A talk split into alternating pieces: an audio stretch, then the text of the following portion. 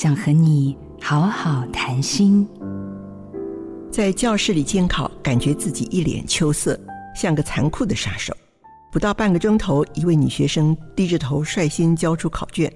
哎，是不是考卷太简单了，连思考都不必？我接过考卷，正要开口问她，却先就吓了一跳。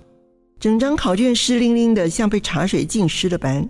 我还来不及追问究竟，她先就哭了起来。呃，怎么了？不会写？没关系啊，下次用功一些，还是有机会及格的。她泪流满面，情绪万分沮丧，抽泣着，声音发抖说。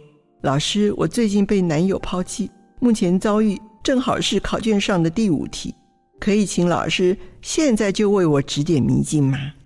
我被迫在教室外以口头报告方式为自己的考题提出答案，却又不时被那位学生一一含泪驳回。学生的反驳看起来不但情感经验丰富，而且言谈也很有创意，我自觉相形见绌。但神奇的是。最后，他竟然满意的鞠躬，微笑的和我说再见。记得对荒谬微笑，和遗憾握手。